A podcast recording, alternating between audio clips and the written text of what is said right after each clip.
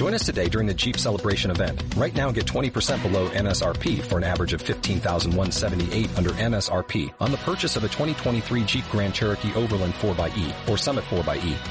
Not compatible with lease offers or with any other consumer incentive offers. fifteen thousand one hundred seventy-eight dollars average based on twenty percent below average M S R P from all twenty twenty-three Grand Cherokee Overland four by E and Summit four by E models in dealer stock. Residency restrictions apply. Take retail delivery from dealer stock by four one. Jeep is a registered trademark. Warning, if you took out the offensive parts, this podcast would be eight minutes long and consists mostly of prepositions and pronouns. This week's episode of The Scathing Atheist is brought to you by Israel's new drone-based military evangelism program designed to convert Iraqi Muslims to Judaism. Psalms over Baghdad. We put our crack team of researchers to work, and their results clearly show that Muslims enjoy Jewish books way more when R C murder bots are blasting it from their speakers and pointing a deadly weapon at their face. So that's what we built. Psalms over Baghdad. Hell evangelists for the twenty-first century.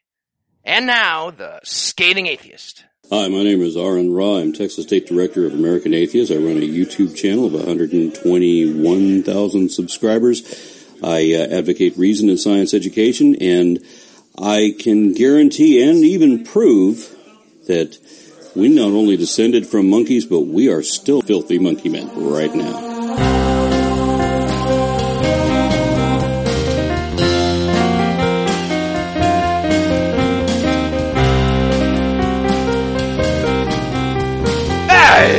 Thursday. It's April second. And I'm feeling fucking maundy. Let's wash some feet. Yes, awesome. Let's. I'm No Illusions. I'm Heath Enright. And from seasoned Wabbit, Valdosta, Georgia, this is The Scathing Atheist. On this week's episode, Islam will cede their claim to the Holy Land now that the state of Arizona has weighed in. Bill Cosby considers donating ticket proceeds to victims of sexual assault while it still counts as a tax deduction. We'll make at least one too many math jokes. But first, the diatribe.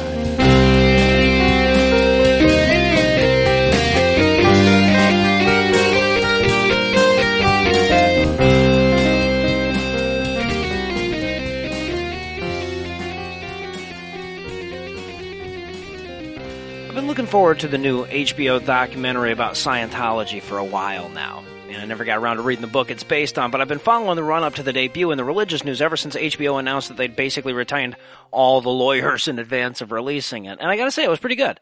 And from a filmmaking perspective, I guess I could nitpick a few bits and pieces, but by and large, they did a great job of detailing the history of corruption and abuses that have permeated the Church of Scientology since its conception.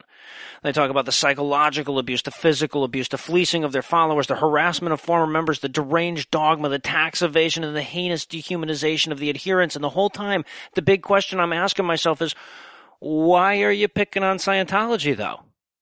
I mean, honestly, not that I don't admire the filmmakers for taking on this subject, but if you really want to tell a horrible story, why don't you do the same documentary but use the Mormons? You want some insane cult intrigue and violent retribution, they got you covered for a fucking trilogy. Why not make an expose on the Jehovah's Witnesses or the Seventh-day Adventists or those crazy snake masturbators in West Virginia? Look, every single religion that was started after we have good documentary evidence has just as fucked up a story to tell as Scientology, so why single them out? You know, I'm not saying they're not batshit, crazy, corrupt, violent, brainwashing zealots. Of course they are. They're a religion. But is there anything about Scientology that makes it especially damaging, uniquely damaging? They, they point out repeatedly how they have a special group called the Sea Org that gets paid forty cents an hour to work for the church. And I'm, I'm thinking, shit, that's forty cents an hour more than the Mormons pay all the people that do their work, right? They harp on Scientology charging people to clear them of engrams as though asking for ten percent of your income in exchange for eternal hamburgers on Wednesday is somehow less egregious. Look, two hours of documentary, I didn't see a single fucking charge leveled against a Scientologist that you couldn't just as easily have applied to all the other religions, unless suddenly the rest of the world agrees with the anti-theistic position that taking money in exchange for unverifiable promises is immoral. I don't really see what the issue is.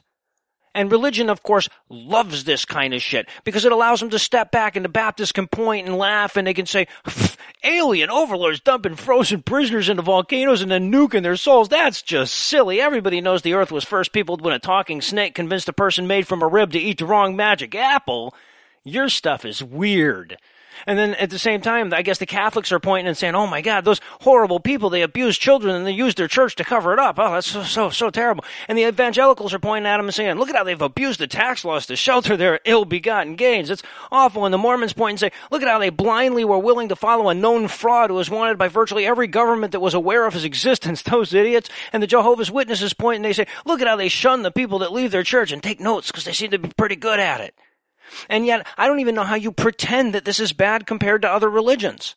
Switch the timelines. Imagine that Catholics started in nineteen fifty-three and Scientology sprang up back in the first century. Now, my guess is that if we had video of the dude that started Catholicism, he would be exactly as impressive as the fat version of the scientist from Howard the Duck that started Scientology. But even if we had videos of the oceanic moonwalk and the police records from his donkey heist, I kind of doubt we'd be as quick to overlook all the child rape and accessory to child rape that they're getting away with. But somehow, all the various flavors of Christianity can crank the cognitive dissonance up to eleven and cringe when they see what a religion looks like when you take away the you believing in it part. Because honestly, what are the worst sins of Scientology? That they physically abused members who expressed doubt? Christians burned those motherfuckers alive. And the Christians, and probably some non-Christians, would stop me here and say, well, it's not like they're burning people alive today, Noah. To find an Abrahamic religion doing that, you got to go all the way back to the seventeenth century or Afghanistan. Look, religions are scary. The very fact that a person can be sucked into something as plainly preposterous as Scientology is scary. You know, the fact that sane, rational people can be tricked out of their doubt and hand themselves over to such a transparent charlatan is terrifying. And of course, we all like to think that we're too smart to get roped into something like that. And you know what? If you're listening to this show, maybe you are too smart to get roped into it, but, but that doesn't stop it from being scary, because as many religions would be happy to show you, you don't have to believe in them to be harmed by them. And that's the thing. If you want to rank the world's religions by most damaging to least damaging, where does Scientology fall on that list? Is it really the most deserving of theological ridicule? When's the last time a Scientologist bombed an abortion clinic or a market square? When's the last time a Scientologist passed a law against gayness or tried to teach the xenovolcano theory of human origins in the public schools? Of course, I'm not pointing out any of this to defend Scientology, but rather to indict all the other religions. You know, this is what religion looks like when you strip away the cultural familiarity. It looks like blatant, rapacious manipulation painted with a thin veneer of schizophrenic buffoonery. And I'm also not saying any of this because I want to disparage the documentary. I would highly recommend it. It's a great couple of hours. If you get a chance to watch it, you should watch it. You know, I don't know that I learned anything new about Scientology, but I probably knew a little bit more about it going in than the average person. That being said, even knowing all their dark secrets that were going to be revealed, there was an undeniable value in actually seeing the people, you know, like putting faces to the abusers of this insidious cult and seeing that they looked like kind of normal people. But there's more value to the documentary than just that, because it also presents religion in a way that even religious people will recoil at. So the next time when, like, people ask you why you speak up against religion, why you can't just leave Christianity alone, why why you care so much about people not believing in God, just ask them to watch Going Clear. And then when it's over, you ask them if they feel a moral obligation to do something to protect the future victims of that cult. And then remind them that that's what all the religions look like when you're not indoctrinated into them. They're talking about your Jesus. We interrupt this broadcast and bring you a special news bulletin. Joining me for headlines tonight is current resident Heath Enright. Heath, are you ready to save big on your next new vehicle purchase? Why is there still mail? Seriously? I mean, I think mail? At this point, they just don't want to piss off my mom. In our lead story tonight, from the Don't Forget to Service the Revenue file, Americans United for Separation of Church and State sent a letter to the I R S asking them to do their one job, which would be taxing everyone that's not tax-exempt. Mm-hmm. Liberty University is not tax-exempt. They think they are, but nonprofits lose their exemption if they endorse a political candidate. And technically, technically, Ted Cruz counts as a political candidate. So when they hosted Cruz's presidential campaign announcement last week, they chose to forfeit the exemption. But based on decades of the I R S ignoring this law completely, Americans United decided to send them a kindly reminder. Well, but see, breaking the law doesn't count if you're religious. Just ask Indiana. Right, so, well, and plus, if you're counting Ted Cruz as a presidential candidate, you kind of have to count everybody as a president. It's like you and me are right, so just l- as likely. Let's, just to clear up any confusion, most colleges and universities have the same exemption Liberty used to have, and it's perfectly acceptable for members of any campus community to get involved in the political process, including campaigning for particular candidates. Yeah, of course. This happens all the time, often on campus property. But the school itself isn't allowed to directly get involved with any particular contender. When Liberty University held a campus-wide mandatory Ted Cruz campaign kickoff event with a ten dollar absence penalty, right. I think it's safe to say they got directly involved. And by the way, almost unrelated, but ten dollars to not listen to Ted Cruz give a speech? Deal. Talk about lowballing. Holy shit. You're talking about people, first of all, that are willing to piss away thirty grand a year on a Liberty University degree. So obviously they got money to burn. Man, Not make it a hundred. They'll pay. Right. Now, I wish I could say we were talking about tax evasion here. In that case, at least the I R S could claim the perps were somehow being evasive. Right. But what's happening here is the opposite of evasion. This is tax. Here's a check for zero dollars and a flaming bag of shit. Evasion. And Liberty University is just one little example of a much larger problem here. Perhaps some of the audience already knows about something called Pulpit Freedom Sunday. This is the annual religious crime holiday during which preachers all over the country send the I R S a recording of their sermon about the godly wonder that is Rick Santorum. But despite the You Got Served videos and the kindly reminder from Americans United, the I R S seems to have no intention of properly S-ing the R. No. Like their title would suggest. And they didn't even dance back. And in Son of Mandatory news tonight, an Arizona state senator, young earth creationist, and lady who believes that if she keeps spray painting her head, we'll never know she's old, Sylvia Allen explained during a legislative debate that if we really wanted America to be moral again, we could just force everybody to go to church every week. Quote, "Probably we should be debating a bill requiring every American to attend a church of their choice on Sunday to see if we can get back to having a moral rebirth." End quote. And then, adding at least the barest hint that she understood how law and rights work, she added, quote, "That would never be allowed." Right, okay, so if we were to summarize Miz Allen's consecutive sentences on this topic, public servants in Arizona should be debating a bill that would never be allowed. I think she's ready for U S Congress. Move yeah, her up to the big right. league. She's ready for a stupid-ass filibuster. Shut down the government. Fit right in. Now, this absurd nugget of theocracy came during a debate about a bill that would allow Arizona citizens to carry concealed weapons in public buildings. Likely, this was an effort to wash her hands of the statistically inevitable rise in violence that comes when an increasingly armed populace is roaming around. It's, it's, it's, it's, not, it's not that people who have guns are more likely likely to shoot people than people who don't have guns. You see, the only way to get rid of the violence would be to make people go to church, and the devil worshippers at the A C L U won't let her do that, so her conscience is clean. She did what she could. Yeah. Nothing. N- nothing diffuses a dangerous situation in a public building better than thirty different untrained civilians whipping out concealed weapons right. from thirty different angles so everyone calms the fuck down. Yeah. Nothing works like that except maybe mandatory church. They're yes. Great ideas. Yes. Both of those things would be about as sensible in an effort to reduce violence. Now, this story's gotten a lot of play on atheist social media, so I think it's important we keep this in perspective because it's it's just like a random comment from one ninetieth of one fiftieth of our state legislators. It's not like she actually introduced a bill calling for mandatory church attendance, and even in her fanatical musings, she seemed to recognize that she's not allowed to do that. But on the other hand, there are actual people, herself included, in the halls of power who genuinely believe that the thing standing between us and utopia is declining church attendance. So, you know, how can you expect them to solve real problems when they won't even admit that they exist? Makes it a little more difficult. And from the military theocracy file tonight, we have more news from the Grand Canyon State. It looks like the Arizona Senate finally realized that the majority of whitish people in the Middle East are from Israel, so they passed a new resolution last week officially praising our Judeo-Jewish ally. And I guess that's a nice gesture. Uh, sure, the majority of Americans certainly have a pro-Israel stance, myself included. So, in honor of Judea two point oh, a handful of state senators wrote up a nice little letter called S C R ten nineteen, commending Israel for being a badass.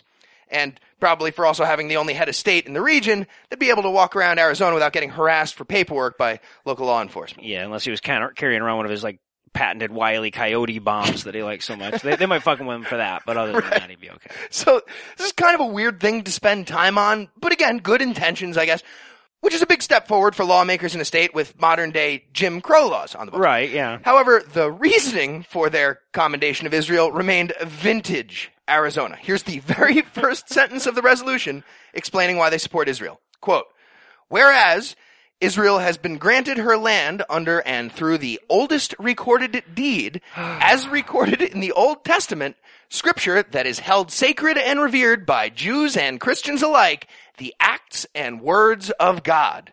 End quote. So, not sure if that was a whole sentence, but that was not what they went just with. Yeah. It didn't make any sense if you tried to like put all the clauses together. But basically, it's it said, if I'm getting this right, they have dibs. They have God dibs. Like that's right. Serious shit. The state of Arizona thinks the number one reason we should support the existence of Israel is because they have a four thousand year old title deed from God. And that's by the reasoning. Way, this is nitpicky, I guess, but even if this was like somehow a, a valid deed, I'm sorry, but it still wouldn't even be remotely the oldest recorded deed. The, the fucking Sumerians, the guys that invented writing, like the majority of what we have of their shit is deeds.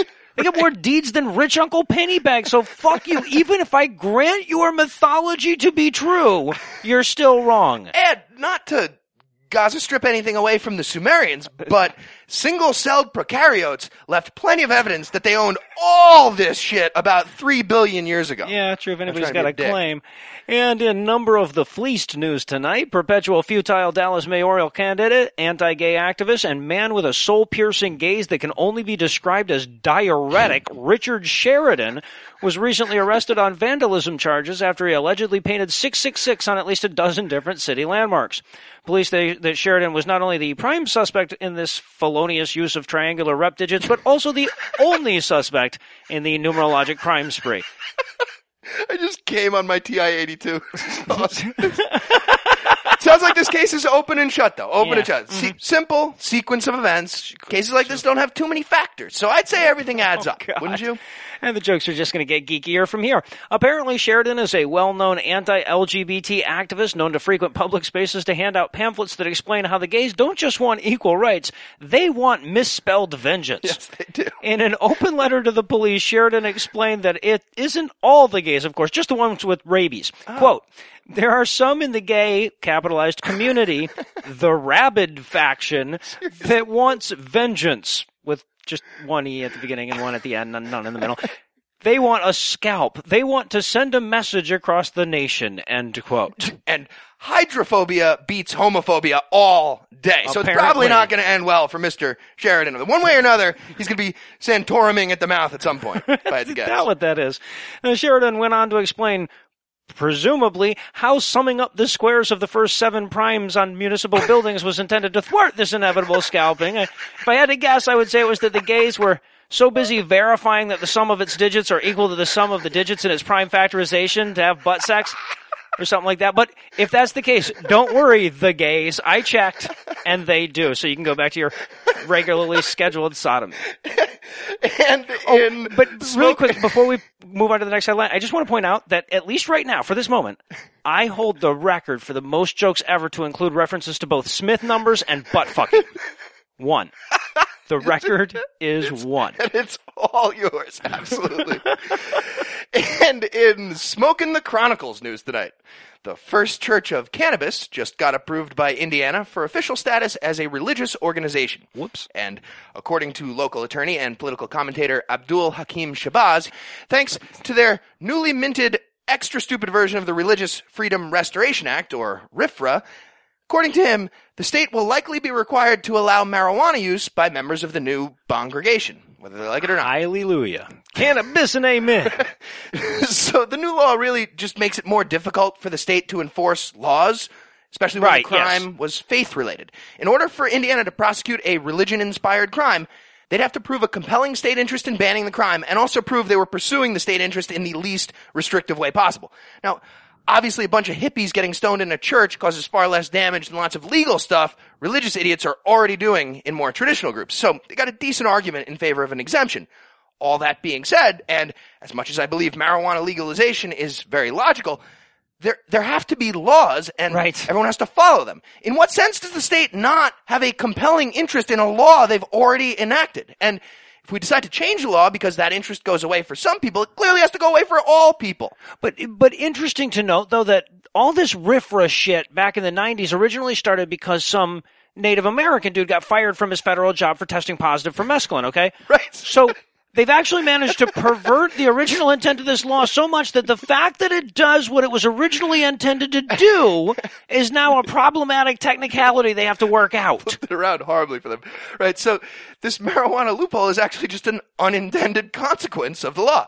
The major intended purpose, as far as I can tell, is to allow Christians to discriminate against an L G B T community they feel to be subhuman. Of course, advocates of R I F R A will claim that's a terribly unfair characterization and tell you it's all about protecting religious freedom. But they already had that. Right. Existing laws at the federal and state level already allowed for religious legal exemptions. The only significant change in the law is that now businesses can more easily refuse service to people they're supposed to shun because of the Bible.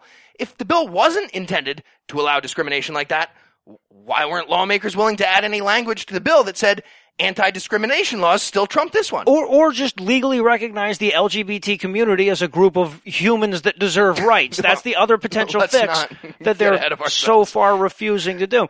And in Drat Spoiled Again news tonight, crazy brunette lady on a couch Cindy Jacobs took to the airwaves to interview crazy blonde lady on a couch Rebecca Greenwood on the subject of psychic god powers last week. And it just went downhill from there. Among the social media mockery ripe spatterings was Greenwood's claim that her psychic powers allowed her to accurately predict that at the end of the movie, the two cops will wind up friends. Despite having drastically different skin color and hair length, I call bullshit. Right, There's no right. way they end up friends. One's a family man, the other a dejected loner. That just wouldn't Too make any sense. Shit. Anyway, Greenwood heeded the call by atheists to finally provide some evidence of God's powers and presented it in the form of spoilers. Quote, I'm really good at going to the movies. So so it already sounds like we're just being polite to someone with Down syndrome. But she continues, but quote, lots of times we would be sitting watching a movie and I'd look at Greg even before I understood I was a prophet and oh. I would say, this is going to happen, this is going to happen, this is going to be the outcome, end quote. Okay, well, if it was lots of times, that's pretty hard to argue with. She got it wrong on Titanic and The Passion, but right. lots of other times she nailed it. Yeah, she was, uh, I believe, confirmation bias out of ten.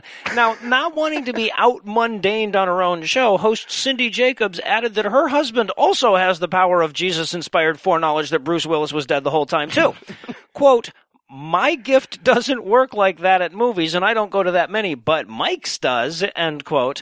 And then sensing that her psychic powers were starting to seem lame compared to everybody else's plot-predicting powers, she added, quote, you know, I deal with nations. So, well, like your little I don't movie doubt shit. For a second that this woman sees dead people in her crazy hallucinations. I don't think that really counts as an actual sixth sense, the way she's claiming. And by the way, if you were starting to get the feeling that we were about to kick things over to the lovely Lucinda Lusions for a couple of minutes, congratulations, you're a prophet. A man wrote the Bible. A whore is what she was. If it's a legitimate rape, it makes her a slut, right? It, cooking can be fun. Hey, I'm proud of a man. This week in misogyny.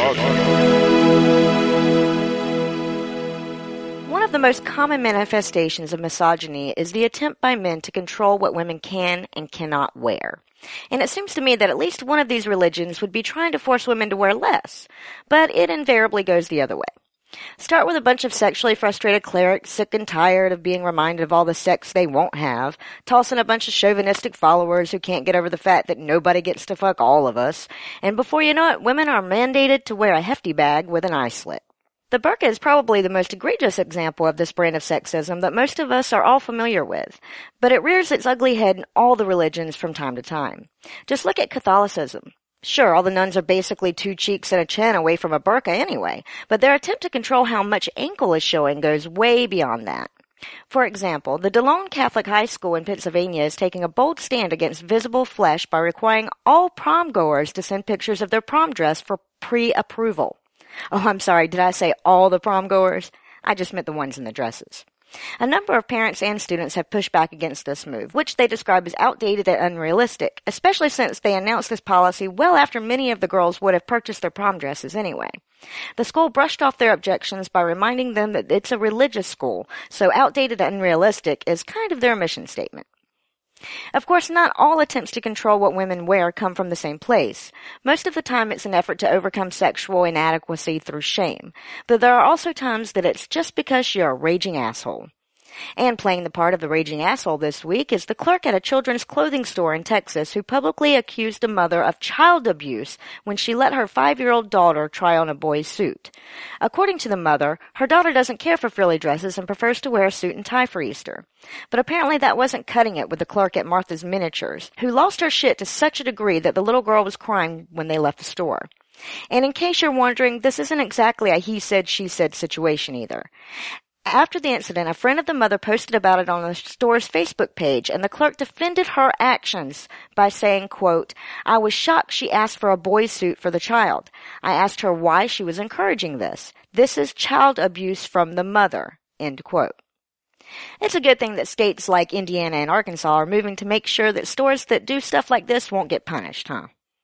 I've got a lot of other stories I could cover this week, of course, but sadly, they're all even more depressing than a five-year-old getting publicly shamed for wanting to wear a vest. So I guess we'll wrap it up here. But I do want to thank all of the people who send me stories for this segment one more time. Even if I don't use the stories that you send, I really appreciate your help. Please keep them coming. And with that, I'll hand things back to Noah and Heath. Thank you, Lucinda.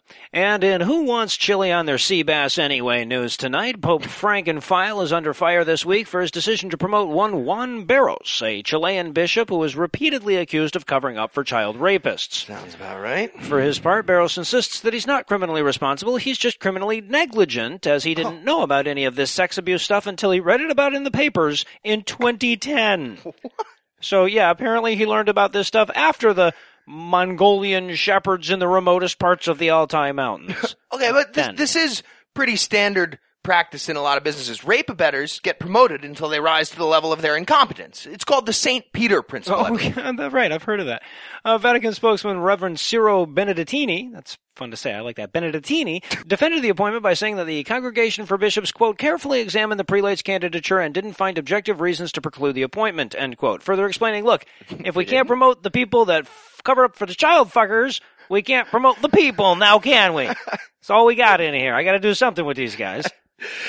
And in Power Bottoms Up news tonight, gay equality was getting out of control in Ohio, so Clearly. State Attorney General Mike DeWine filed a legal brief with the U S Supreme Court explaining how his state's refusal to allow same-sex marriage is just a way to make sure the gays don't become equaler than everyone else, which was definitely becoming a problem. Oh, well, obviously. I mean, think about it. Like, heterosexuals don't generally have the right to choose whether to pitch or catch, for example. I mean, you know, there are bullshit like civil union compromises like strap-ons, but that's just not the same. No, it's not. So, not equality. Right. So just in case anyone was wondering how to best justify Bible-inspired hatred while hiding behind the Constitution, Ohio's top legal mind has you covered. And it goes something like this. First of all, the slave owners that founded this country were very clear on their stance regarding equal rights. And they wrote the thing. Also, if you check around the world today, you'll find governments that hate gays all over the place. Homophobia is an important facet of international culture, and Ohio considers themselves to be a cosmopolitan state like that. Yeah, so in, in, in legalese, you can kind of make anything sound sensible, can you? So let me let me translate that really quickly. The fact that such a wide swath of people want to discriminate against gays is clear proof that gays are in no danger of being discriminated against. That's the reasoning. Yes. And finally, this one's my favorite. DeWine also pointed out that the gays just recently got several rights, which means they're obviously way too powerful to be considered a protected class of minority that deserves anti-discrimination protection under federal law. So if the gays wanted more rights, they shouldn't have gone and won themselves those rights. And just in case this ends up being useful, we can use this argument to overturn the Brown versus Board of Education decision. Nobody? Okay, just the gay thing. We'll just use it for the gay thing. And again, stripping away the legalese, what he just said at the end was that the fact that such a wide swath of people don't want to discriminate against gays is also clear proof that gays are in no danger of being discriminated against. The two completely antipodal points that he made back to back there. And from the I was hoping for more of an instruction manual file tonight, Bill O'Reilly provided yet more documentary evidence of the rampant persecution of Christians in America on Monday, this time in the form of shitty reviews for the documentary based on his book, Killing Jesus. Awful. arguing that disputing the historical accuracy, artistic merit, or competent storytelling in the documentary could only be motivated by a deep-seated hatred of Christ, O'Reilly explained that non-bigoted reviewers would have at least been satisfied by the fact that he clearly intended to make a good movie. Don't feel bad, white Tyler Perry. It's okay. Not everyone has the writing talent of a, a Kirk Cameron. It's a no, competitive every, genre. You're not going to be the best right away. Kirk Cameron. O'Reilly further milked the dry tit of Christian persecution by pointing out that attacks against his artistic acumen are tantamount to attacks on his faith, adding that, quote, faith is not held in high esteem in the halls of Manhattan media operations, end quote, which means that either he thinks that the twelve hundred block of sixth Avenue has seceded from the nation to create Republistan, or or maybe he thinks he's in the Falklands again. Actually, I, I think I read something in one of his books about that. Didn't O'Reilly and Brian Williams and Doctor Manhattan take over Argentina for a few years? So it was something like that. It was something like that. Now, uh, O'Reilly also pointed out that Christians are often, quote, portrayed as bigots and human rights abusers, end quote, adding that it was time to push back against this stereotype, but but but not by no longer being bigots and human rights abusers, but by making mythological documentaries that apparently suck. I wouldn't know. I didn't watch it. There are more headlines to come, of course, but before we get to those, we want to take a quick minute to update you on a big live event that we've got coming up at the end of the month. So with more on that, we're going to turn to us with our voices slightly altered in post. Uh, God? Damn it, Gabriel. Can't you see I'm in the middle of starving African children to death? I'm now, really I, busy I, right now. I know, I know. I'm sorry, but you've kind of been doing that all week, and we've got messages piling up. Uh, it's not a bunch of that whiny, wah, wah, wah, please don't let my baby die of leukemia. It's always what we get. No, no, of course not. I've been throwing away all the depressing prayers for centuries, just like you asked. All right, fine. Make it quick. Okay, so we got one from Lucifer. Wants to know if you're still mad. Yes, yes, yes I'm still mad oh, at Lucifer. Okay. Uh, also, Ganesha wanted to remind you that you still have his weed eater, and it's okay that if, if you want to keep it for a little longer, but you just want to make sure that you remember that you had it and that he still does want it back. He's it's, fucking guy. I'll give it back when I'm done with it. Okay, got it. Also, I have one here from Jesus. Uh, he wanted me to remind you that his flag football team is in the playoffs, so if you ever wanted to see him play live, this would be a really good chance. Flag football. If he wants me to watch, he can stop playing a pussy sport. Anything else? No. I'll let him know. I got one more here. Uh, you were invited to uh, to be roasted by the Scathing Atheist guys. A roast? Like, I would be getting roasted? Yeah, yeah, uh-huh. Well, hell yeah. That's they, they just did that to Justin Bieber, right? That's awesome. Well, not not these same guys, but somebody did that to Justin Bieber, so, yes. So I'm like, Bieber, big. Sure, yes, of course. Is anybody famous going to be there? Oh, yeah, yeah. Uh, Tracy Harris and Beth Presswood from The Atheist Experience, David Smalley from Dogma Debate Radio, David Fitzgerald, author of Nailed, ten Christian Myths That Showed Jesus Never Existed at All. Hell of a lineup they've got. Yeah, a lot of... Well, this doesn't sound like a very friendly crowd. I'll be able to kill a lot of these people. That's good. Uh, uh, Tom and Cecil are going to be there. Uh, who? The the guys from Cognitive Dissonance, they do that impression of Hillbilly You that you like so much. Oh, yeah, those guys. So so when is this thing? It'll be, uh, let's see, it's during the V I P dinner at ReasonCon in Hickory, North Carolina on April twenty-fourth. It's the kickoff for a whole big convention they're doing on the twenty-fifth. North Carolina? They love me in North Carolina. Sounds good. Well, not everybody in North Carolina, but mostly, yeah, you almost never have to smite them there. Okay, I'm in, but but tell them I've got a few riders. I'm definitely... Oh, of course, of course, sure. Uh, what will you need? All right, well, first of all, I'm going to need some foreskins. Well, obviously. Yeah, I always need more foreskins. Anything else? All right, um, I want all the T Vs tuned to Fox News at all times. Mm-hmm. Um, I want clear Pepsi and bendy straws in my dressing room, and I want blood of a goat splashed on an altar in, uh, in the room. Blemished or unblemished on the goat? Is is that a serious question? Unblemished it is. And uh, I want all the fatty parts. I didn't say that. I want all, all the, the fatty parts. All the fatty yeah. parts. Got it. Anything else? Um, all right. Uh, they have to let me give a shitty apology speech at the end for being a fuck-up that pisses on everything, just like Bieber got. Okay. Okay. Is that it? Uh, yeah. I guess that, just tell me the date again. It's April twenty-fourth at the V I P dinner the night before ReasonCon. Tickets are available at Reason N C dot com. Why would I give a shit where tickets are? I'm not going to need a ticket. Oh, right. No, I just – it just seemed like the right thing to say. Are we done? Yeah, yeah, no, you can go back to starving African kids. Dude, you, you really fucked up the mood, though. I don't want to play Starve the African anymore. I'm going to play with my leukemia instead. What, whatever you want, sir. And returning to headlines, in Plunder the Influence news tonight, for most of the last decade, Mississippi Judge Albert Fountain has been offering reduced sentences and extra leniency to underage drinkers in his court if they write him an essay. Defendants have two choices. They can either write a thousand words on the effects of alcohol, or they can write five hundred words on this topic and five hundred more words on the Bible's apocalyptic horrorscape that is the book of Revelation. What? But don't worry.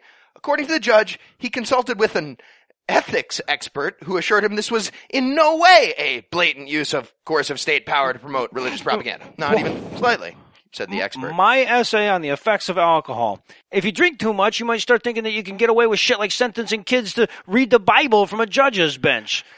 Fucking idiot. Also, it, it messes up your liver. Right. The end. So, in response to what I hope was a question about the very much apparent First Amendment violation from a local reporter, Judge Fountain responded, quote, I don't force them to do it. It's their choice. Oh. Except well. that it's very literally his choice that he set up, and he freely admits that his coercion is successful about ninety-five percent of the time in getting defendants to read the Bible. And obviously, there'd be an enormous panic if we're talking about the Quran instead, or, obviously, or Dawkins. Yes. Or, bottom line, though, at the very least, there should be a third option for an essay about how the effects of alcohol are way milder than the effects of whatever fantastic fucking drugs they were taking when they wrote the book of Revelation. Right. Yeah, something tells me that my essay on Revelations would not reduce my sentence. Just a, would that be an interesting test case? I kind of wish I could go to his district and underage drink just to find out. You know, I presented with the advanced script for the Holy Babel segment that we're going to do on Revelations. Here, that's a thousand words, motherfucker. Knock some time off. And in Birkin for a living news tonight, decreasingly influential cardinal and man who goes to work dressed like an eighteenth century gay Turkish street magician, Raymond Burke, admitted last week that he can't really tell the difference between gays and murderers unless he lifts them up. His grossly offensive comments came during a recent interview with LifeSite News where he explained that even if gay and or remarried couples live pious lives, they are still like, quote, the person who murders someone and yet is kind to other people. End quote. Yeah, he he was actually asked if being kind, generous, and dedicated was really the whole point with religion, and uh-huh. he responded, of fucking course it's not. It's about P and the V. What right. have we been talking about all night? Then he added the adjacent to murder thing. Just yes, extra, he did. And, and and just in case he hadn't made the being gay is unforgivable point perfectly clear here, he added that, quote, if you are living publicly in a state of mortal sin, there isn't any good act that you can perform that justifies the situation, end quote. So good news, gays and remarried Catholics, you might as well murder the people that piss you off now because you're going to hell anyway. No reason to study for the test if you already failed the class. And by the way, he also mentioned that the church has been feminized by having altar girls around for the last twenty years, right? Which in turn caused all those normal hetero molesters to turn gay and start abusing the boys. And the ones before that weren't true Scottish Catholics, so uh, that's the whole problem. Guy, it's twenty I mean, years of altar yeah. girls. Now, he's really gained notoriety from his very public opposition to Pope Fabulus's modest to the point of illusory efforts to reform the church and bring it into the seventeenth century with an eye on reaching the eighteenth century by twenty twenty-five. It's good to have goals. And his spat effectively got him demoted last year, but far from being sidelined, now the sixty-six-year-old cardinal on the back end of his career has absolutely nothing to lose, as evidenced by the abominable effort to equate being gay with being a murderer. Wow. And from the Huxtable Resident Evil file tonight, hilarious comedian and accused serial rapist Bill Cosby continues his national comedy tour as he saves up cash for whatever it is he might need to spend money on in the near future. Right. During a recent gig at the Baltimore Performing Arts Center, Cosby told jokes for a half-filled house of loyal fans that don't mind their money going into that pile I just mentioned. About ten minutes into his act, one of the audience members stood up and shouted a reminder to everyone that Cosby has about thirty-eight more rape accusers than the world average, which is really just a true fact if we're being fair. But nonetheless, the heckler was removed and the show continued. You know, isn't it funny to reflect on how, how the, the whole Cosby rape thing was just flying under the radar for that whole year that the mainstream media spent bitching at Daniel Tosh and Louis C K for making jokes about rape? the, the jokes were the problem. Oh, that, oh, what's more offensive here, guys? Bill Cosby goes out there and makes family-friendly jokes about zips and zops and the occasional zoop, and then he goes to his dressing room and forces his pudding pop into a comatose teenager, but we're giving shit to Louis C K for being fucking hilarious. Right.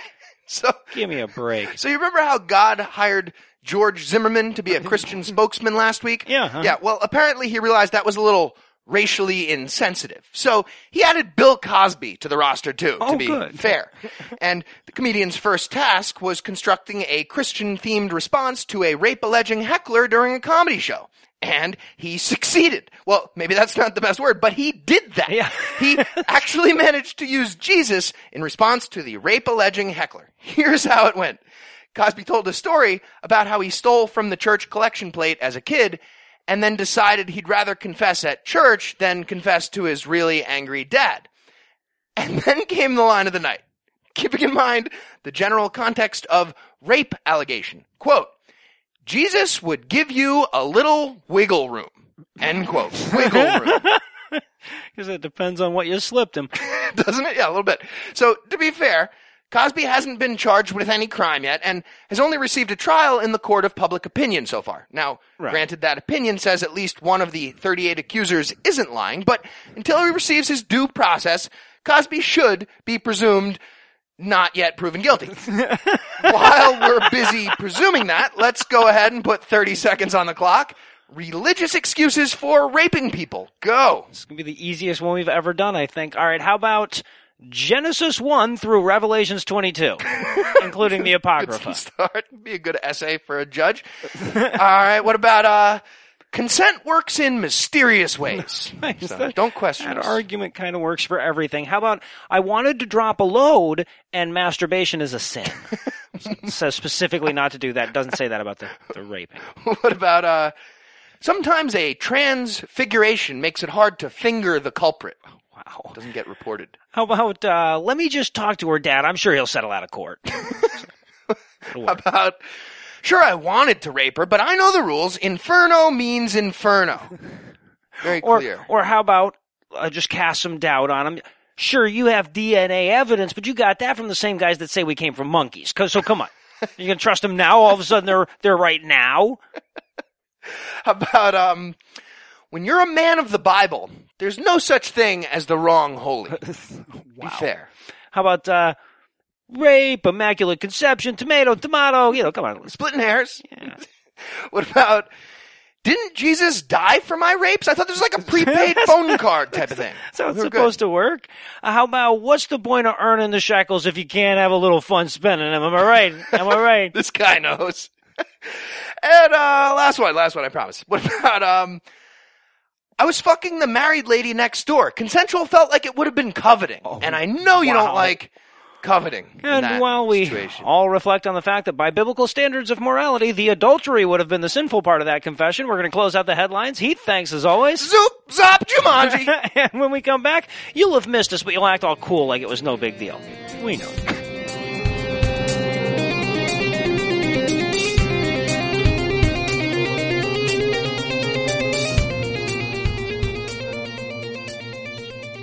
With more than forty-five thousand chiropractors currently operating in the United States and chiropractic covered by the majority of American insurance plans, many people never stop to wonder if something so ubiquitous could be complete bullshit.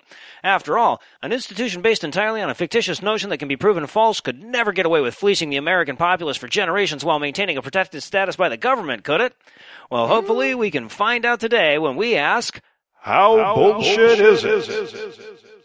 So tell us, Heath, what is chiropractic? It's bullshit. Yeah, no, I know, but we've got like seven and a half minutes to fill here. So just just give me the same answer, but the long version. All right. Um, chiropractic was founded in eighteen ninety-five by Daniel David Palmer. Utilizing his expertise in metaphysics, phrenology, magnetic healing, and arranging vegetables at a grocery store, he developed a revolutionary theory of human biology that directly conflicted with everything that was known about medicine at the time. And this time. Basically, it conflicted with all the known things at all the times. Okay, so what was this revolutionary theory? That all of human disease was caused by bone misalignments that disrupt the innate intelligence that flows through your body. I see. And what kind of research did he do to confirm his theory? That would be none whatsoever. Uh-huh. So what is innate intelligence? That's Palmer's term for spiritual life force. Uh, okay, so wait. So chiropractic, the thing that forty-five thousand certified doctors do in this country and that is covered by the majority of insurance companies is based on the untested claims about manipulating spiritual life force? Exactly. Uh-huh. So what kind of conditions might a chiropractor treat? Uh, well, all of them, up to including the most expensive ailment you can afford to treat. So that seems a little harsh. Look, even the F A Q on the American Chiropractic Association's website treats that question with vague, sweeping statements like, they care for patients with a wide range of injuries and disorders, or the benefits of chiropractic extend to general health issues, since our body structure affects our overall function.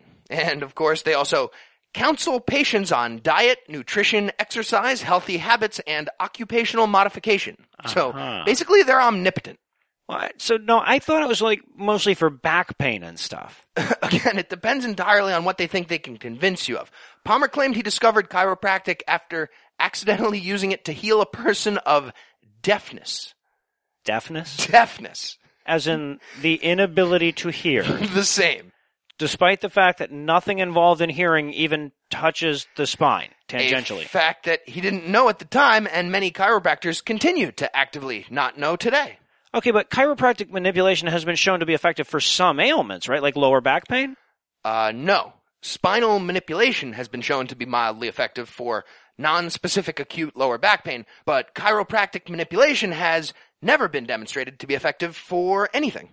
Okay, but that seems almost like you're splitting hairs, right? So chiropractors do perform spinal manipulation, and that's effective. Right. So when they're not doing chiropractic stuff, they might do something that works, yes. But look, when, when a shaman uses an iPhone, it still works. That doesn't legitimize shamanic magic in any way. So. Oh, okay, so what's the difference between spinal manipulation and chiropractic manipulation? Well, by definition, chiropractic manipulation refers to a realignment of the spine or skeletal system intended to remove a vertebral subluxation. Oh, well, that sounds science-y. Does it? Maybe the definition will help. It actually means spinal blockage of your body's innate intelligence that causes all disease and can't be detected by any means, invasive or otherwise. Okay. That's what that means. Yeah, sounds significantly less sciencey now. Yeah, and continues to sound progressively less legit the more you learn about it. Okay, now, I have a hard time believing, though, that something that contrary to our scientific understanding of medicine would achieve so much acceptance in the medical community. Well, that's because you're under the mistaken assumption that medical licensure is controlled by science, when in reality, it's controlled by government.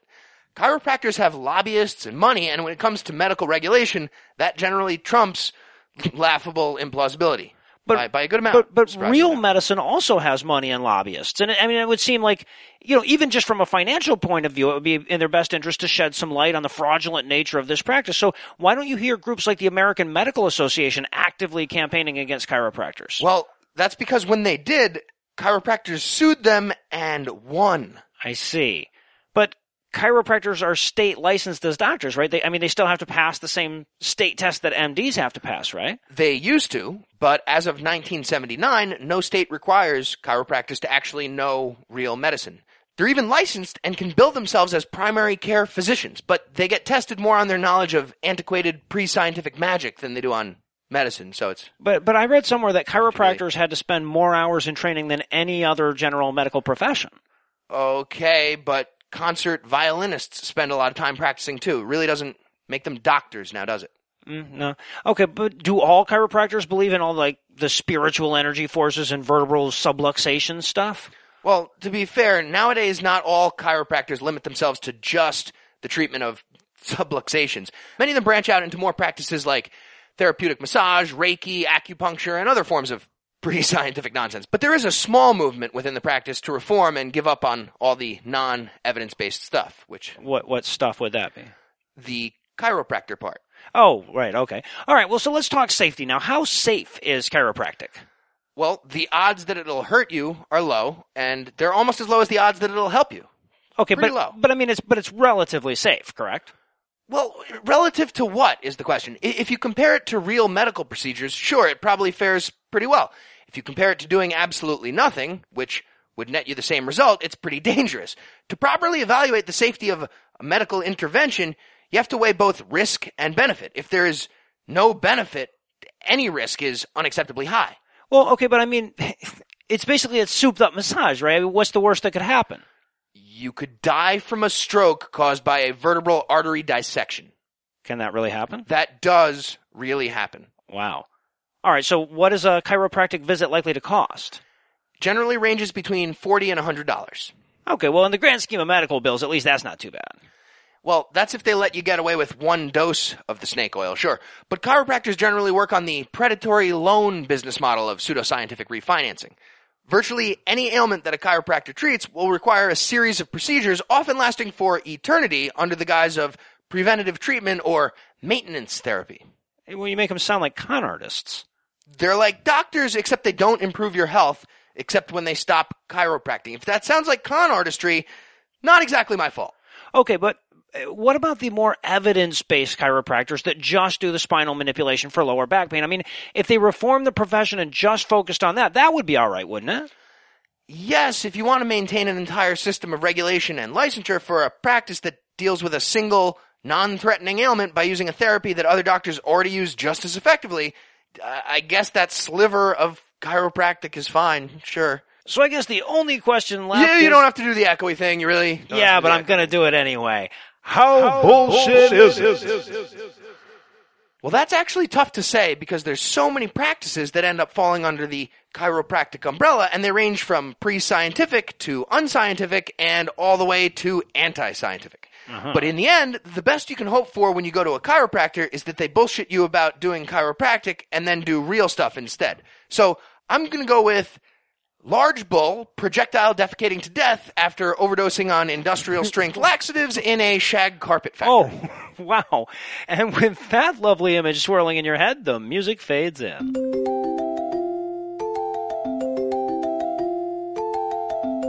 Run grab the young'uns, folks. It's time for Lucinda Lusions Bible Stories for Kids. Gather round, boys and girls. Today we're going to open up our Bibles to Genesis and learn all about Jacob, the father of Israel, and Esau, the hairy uncle of Israel. But to understand them, first we'll have to learn about their mom and dad. So once upon a time there lived a husband and wife named Isaac and Rebekah, and they hated each other's guts. Isaac spent his whole life suffering from P T S D after his dad tied him up on a mountain and threatened to kill him until he started hallucinating and got distracted. So Isaac was never able to relate to his wife. And Rebekah was never able to relate to him either because all of the women in the Bible are cold-hearted bitches. Now, in modern times, when a husband and wife hate each other, they get divorced and burn in hell for eternity in accordance with God's commands later. But back in the days of the Bible, you stayed with your husband no matter how many of your sisters he was tricked into marrying first.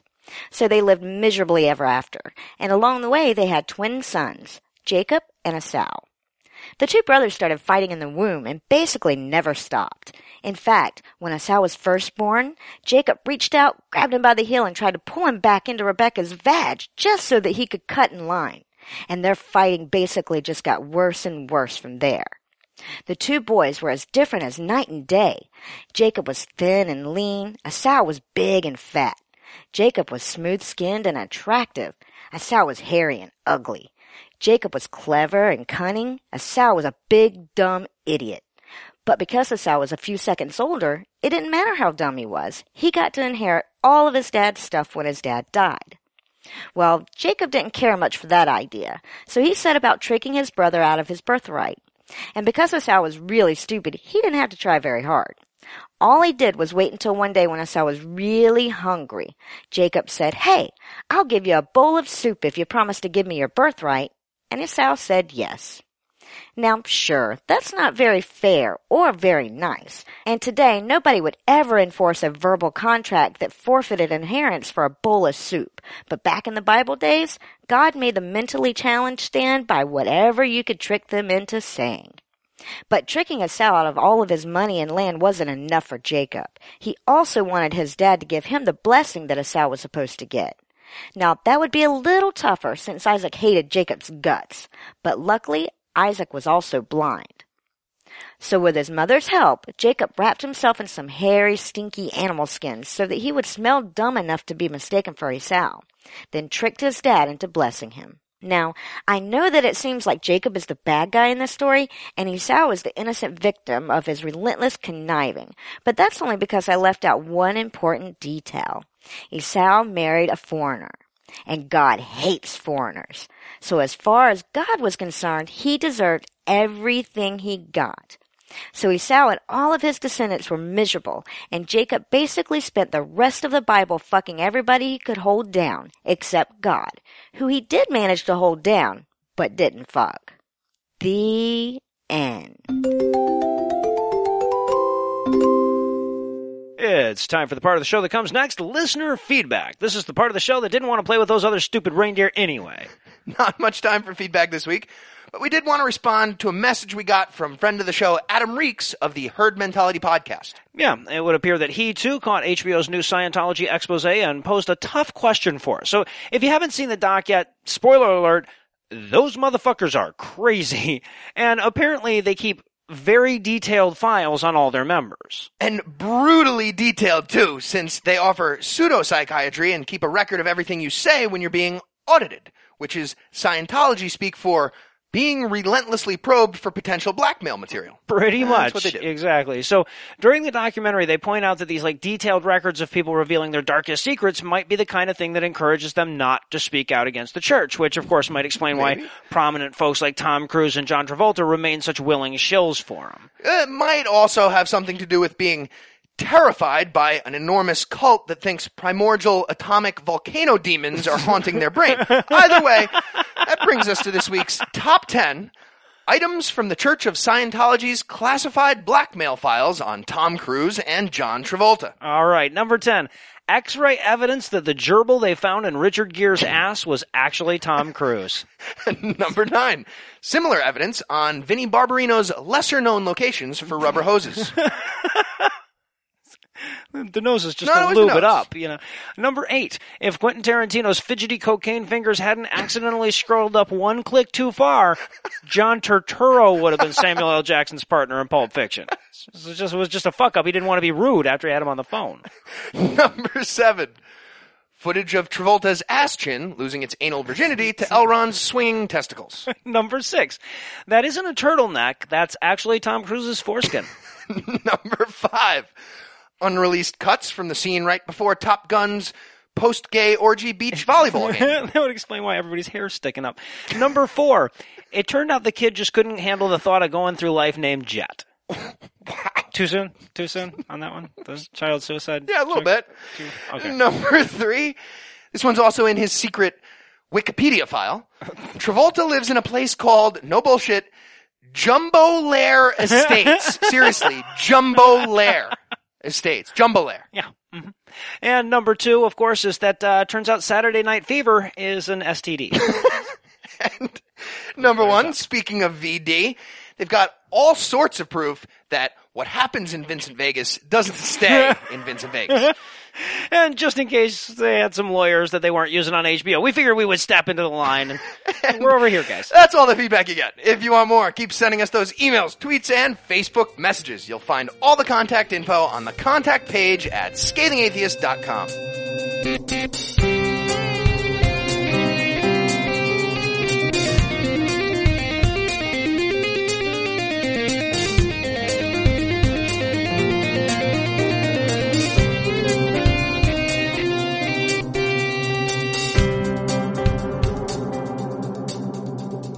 Before we quietly return to ourselves tonight, I wanted to remind you that if you want more information about ReasonCon, you can go to reason N C dot com or just look for the link on the show notes for this episode. Heath, Lucinda, and I would love a chance to meet you in person, so if there's any way that you can make it out, I know that the organizers are working overtime to make it worth the price of entry.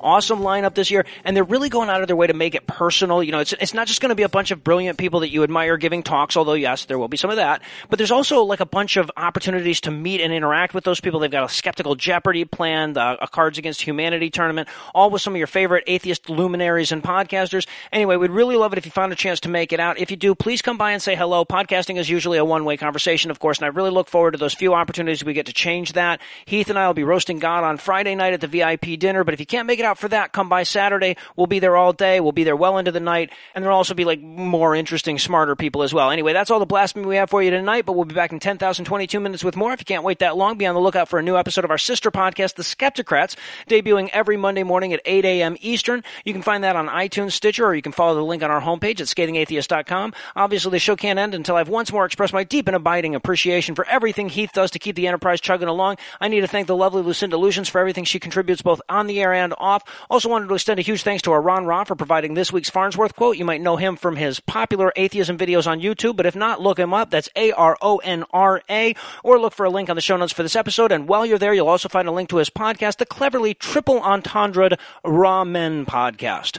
But most of all, of course, I need to thank this week's primary primates: Donovan, Jeffrey, spelled the cool way, Bruce, Margaret, Mike, Stephen, Glenn, Rin, other Mike, David, Chris, Marcus, Hawker, Josh, the Atheism one oh one Podcast, Jason, Sean, and Robert. Donovan, Jeffrey, spelled the cool way, Bruce, Margaret, Mike, and Stephen, whose I Qs take fewer digits to express in binary than decimal, Glenn, Rin, other Mike, David, Chris, and Marcus, who are so bright the flashlight is afraid to go into the basement without them, and Hawker, Josh, the Atheism one oh one Podcast, Jason, Sean, and Robert, whose balls only know about the tip of their dick by reputation, and yes, podcasts can have big dicks too. Together, these dozen and a half dazzlingly dapper disbelievers have dutifully donated desperately desired dollars to the dissemination of our diabolical directive this week by giving us money. Not everybody has the intelligence, dashing good looks, and lethal nunchuck skills it takes to give us money, but if you think you're up to the challenge, you can make a per-episode donation at patreon dot com slash scathing atheist, whereby you'll get a slightly longer version of every episode slightly earlier, or you can make a one-time donation by clicking on the donate button on the right side of the homepage at scathing atheist dot com. And if you'd like to help, but you don't want our whole audience knowing how impressive your genitals really are, you can also help us a ton by giving us a five-star review on iTunes or any other place that would allow you to give us five stars. Also, follow us on Twitter and Facebook and all that stuff. If you have questions, comments, or death threats, you'll find all the contact info on the contact page at scathing atheist dot com. All the music used in this episode was written and performed by yours truly, and yes, I did have my permission.